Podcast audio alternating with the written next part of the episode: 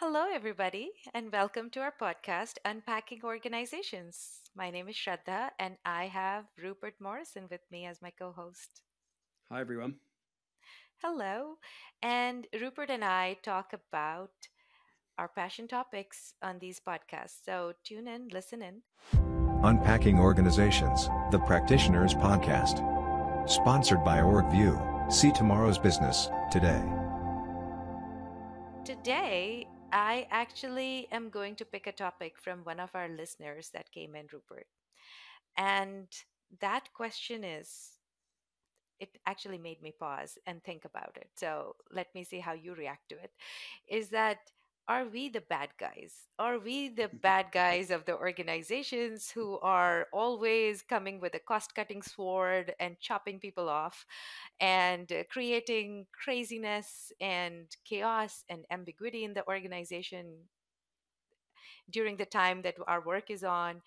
And then create a whole slew of problems afterwards. And so, are we the people who create all this craziness? And people are like, should we be in org design work and world doing this work? So, I know I was more dramatic than it was needed. But what do you think, Rupert?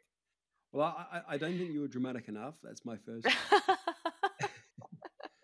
I, I, I think there's a reputation for a reason. So people hear org design and they think RIF reduction in force. They think redundancies. They think you're going to come and destroy my job. And should I get my CV out there? So there is a reputation. It's a very, very strong one. And I think it would be silly of us not to think that isn't deserved to some extent. That's what got me thinking. That was like, yeah, right. Maybe we are the bad guys. So I think I would like to think, Shraddha, that you and I, I mean, who thinks they're the bad guy? I would like to think we're not. But why do we think we're not the bad when clearly there is a lot of bad? Um, what gives us that, I guess, arrogance, really, to, to even believe that? Like, how, how dare we think that we are the good ones when there is clearly so much bad? And I, I would say in our, our defense to this, is we advocating and trying to educate the market and literally trying to educate the world to do org design really, really well. And to be very thoughtful and to focus on the work and then the workforce and appreciate that doing it effectively, it's about uh, understanding the case for change and how we execute our strategy so that the organization is there to support the strategy. It we we are big believers that it isn't just about who reports to who in systems and the politics, and it's not just about spans and layers. And it's being really thoughtful about design and designing it all the way through to making it real. Uh, our, one of our recent podcasts was on HowIP, um, and how is how will it work in practice? And HowIP is really about making it tangible and real, and it's about so we can be effective at executing this organization and making it fun like that was my mm-hmm. takeaway yeah my mm-hmm. takeaway from HowIP was that how can you actually make it make it tangible but while having fun. Yeah. I think another thing which i feel is that we need to really take care of is that it should not look like that it is only a cost cutting for a certain layer in the organizations. Many times when we do org design I've seen that you know the the leaders or the senior management somehow are still there, but a lot of churn happens in the mid to lower levels of the organization, and that really takes away some of the credibility of these kind of um, exercises because they're like we are not fundamentally changing.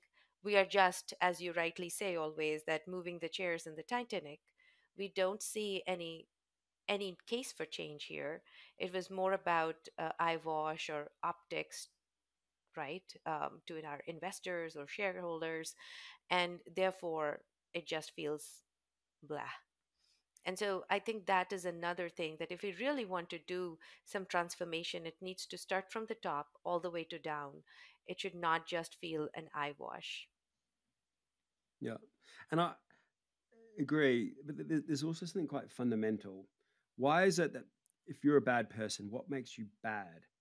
Well, one thing that makes you bad is dishonesty. Hmm. So if you're doing something for one reason and you're saying you're doing it for another and you get found out, that's a break in integrity. And when you break integrity, then that's bad. So, Absolutely. It- you know, Authenticity, like how you mm. continue to do this, but have like conviction and authenticity and integrity behind it. but but okay, so let me let me paint the scenario for you, Shraddha, right? So you need to cut 20% costs. You you you have to do a RIF. And you're the org design person and you're coming in and the job is to take cost out because of why? That's the question. Okay, you need to take 20% cost out. Why is that? What is the strategic imperative for doing that? And then it's asking if we fail in taking that cost out, what is the implication of failing? So, how do we understand the case for change? And then, it, let's say there's a legitimate reason. Let's say you're in the retail space and lots of retailers are going bankrupt and you're bricks and mortar and you just cannot afford to have all these retail outlets everywhere. So, what is the alternative? We either take this action or we face administration, we face bankrupt, we face. So, th- there is a degree of then honesty of saying, we are doing this is a RIF, this is we're redesigning the organization for operational efficiency. Now, it might be it because we're losing in the market and we're being beaten on price because we're not operationally efficient enough. So it's not a bankruptcy, but we've got to be leaner and more efficient because we're competing on price. Now, I would always say, is there something else you can do to differentiate yourself so you're not competing on price? But that that's me challenging the strategist. But if you there's a legitimate reason for that needing to take the cost out, then it's it's been clear and about that reason and getting when you're communicating the case for change is getting people to buy into understanding that. And then the org design um, practitioner as you move into making it real so the talent selection process who says making that process really fair and, and maybe the whole talent selection process we should have a separate um, podcast on because it's a whopping topic in its own right um, but m- making that effective, making it fair. If someone's at risk of redundancy, how do you know there aren't any other roles available in the organization that they could do? Right. And if they have to go, how are you treating them fairly? And actually, this is where speed is your friend. If you can go faster, you can be more generous. Um, so having your systems and process set up so that you're efficient and effective and, the, and you're not dropping people and it's not about politics. So good design, even if it's riffing, means you're right sizing. Go back to our right sizing podcast. There is a very clear logic for why we need these kind of numbers because 20% is just an average. It doesn't mean 20% across the board because that that's falls foul of one of the sins of right sizing. Adding on to you, Rupert, I feel that sometimes these all these answers are there in the leaders' heads, but they just think that if they know it, everybody else in the organization knows it. And I've heard it somewhere that if you don't communicate it seven times in seven different ways, it's not communication enough. And so, having that kind of a communication, having more town halls, having more touch points, that is extremely important during this time because the to your point, that whole reasoning of why we are doing it and authenticity of sharing that for, forthrightly is so important at this time. And so many a times people think that this is not happening in the right way is because they have no information around it. And it's so much done in closed doors and under the hood, and only few people are allowed to be in that elite group of people that it gets very, very tensed and political, and everybody then start to look out for themselves. Yeah.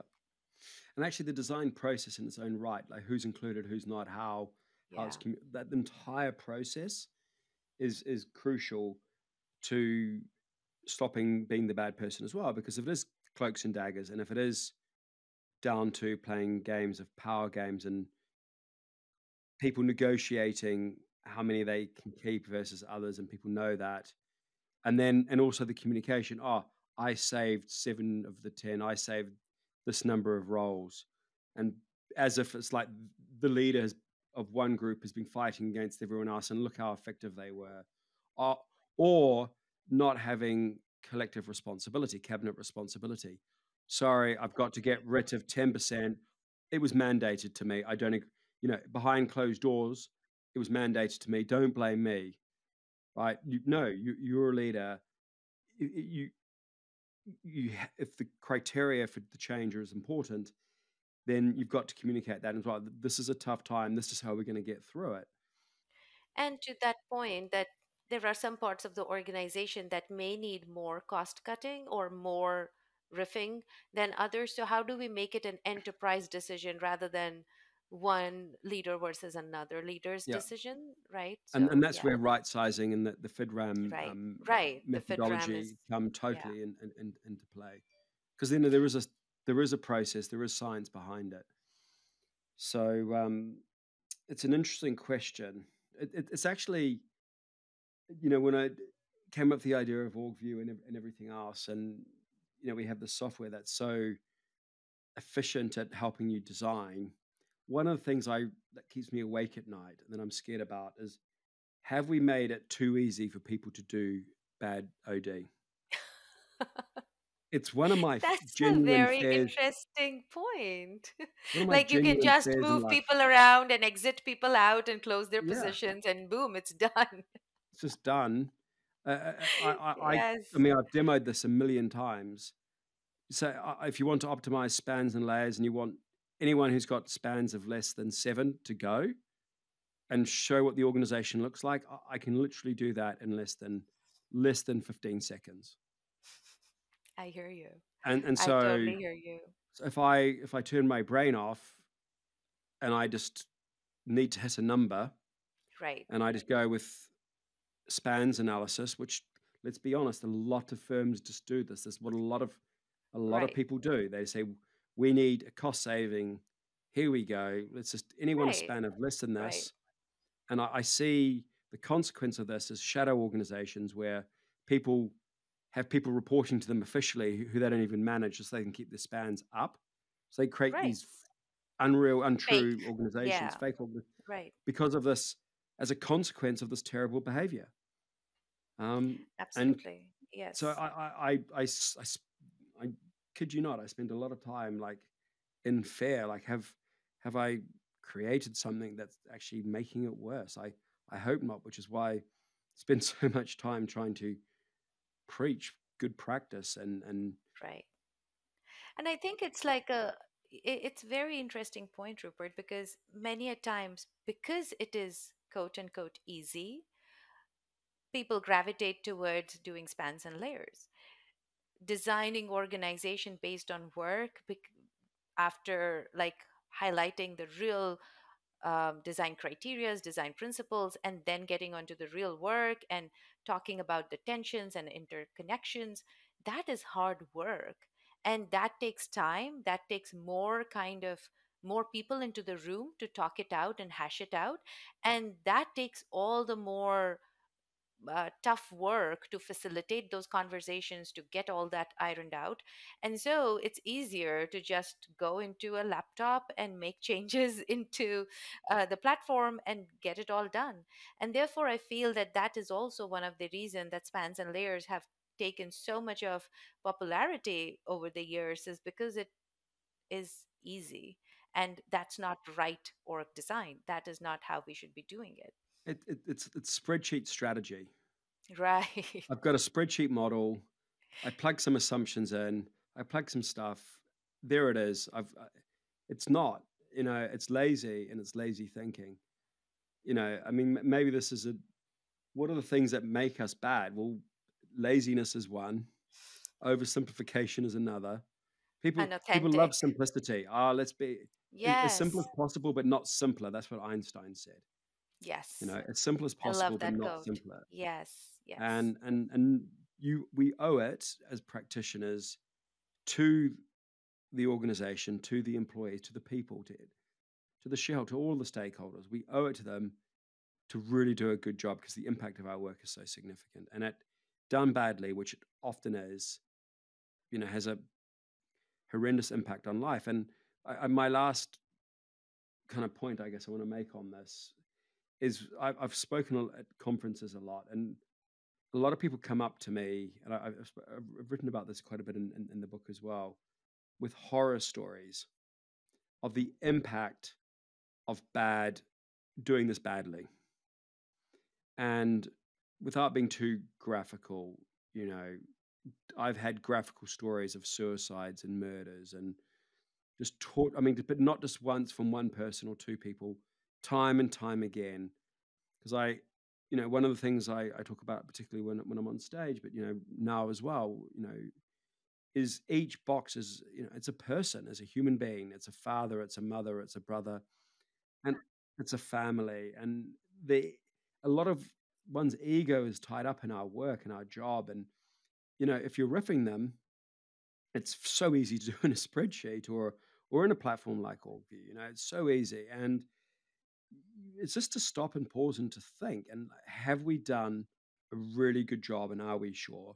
Because the consequence of what we're doing is actually really significant. And if we don't think about that and we don't soul search and really test ourselves and check one more time and really challenge our thinking, then I do think we're bad people. I do think that we're bad because we're cre- we're actually creating harm. Right. Wow. I do not have any takeaway from this, Rupert. I'm just kidding. This is this is really profound and even after so many years of org design practice, I still feel that I don't have a right answer for it and I struggle with it. But I do feel that over the years, at least my conscience says that I'm doing good karma and not bad karma. Uh, I do more hard work because I want to do the right work. And um, I I am okay with some kind of complexity because I don't want to do simplicity and mindlessness, right? So um, I think it's a it's a dilemma in those things that yes, the work that we do would affect and impact people's life sometimes and their work, but how much of how much of thinking and integrity we are putting behind that and have a good reason behind that is extremely important. Yeah. I mean, I will say I have got this wrong. Shraddha. Like I have made mistakes. And and it's not always because I didn't do enough hard work and it wasn't always because I didn't know the theory because I did. I mean, I've written lots of books on the theory.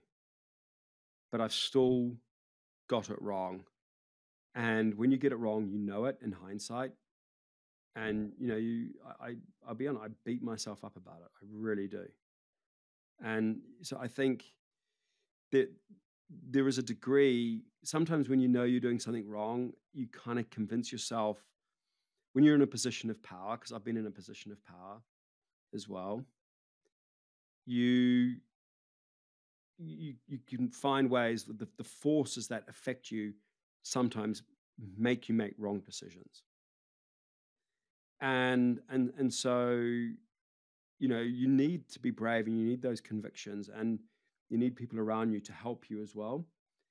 And I think it's a really important subject. I think it's very easy in a, in a podcast like this, in a discussion like this, to sit there and, you know, I mean, I made, you know, I made a joke at the beginning of this saying, "Well, we're the good ones because we're so methodical.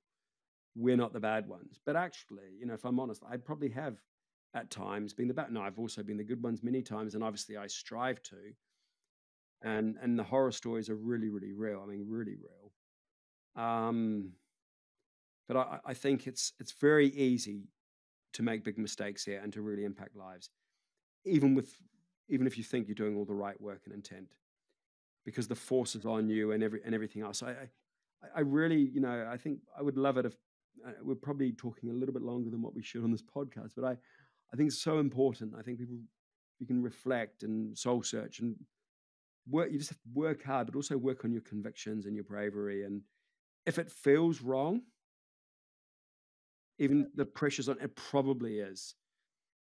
You know, and just pause. There's no when you what what a carpenter say they they they measure twice and cut once. I, I think that is totally true. Probably need to measure way more than twice. Measure, think, sleep on it before you know the cut. Eventually, you have to make the decision, but you know it's it's so important.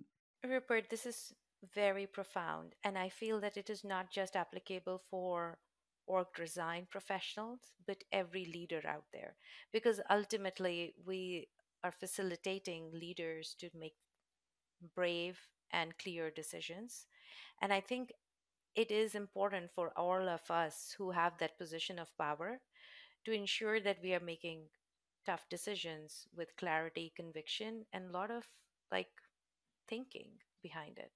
So, thank you for calling that out. Thank, thank you, Shweta. Thank you to all our listeners. And if you have any thoughts around this one, please do let us know on LinkedIn. We'd love to hear your stories and what do you think about it. Thanks, everyone. Thanks, Shweta. Thanks. Bye.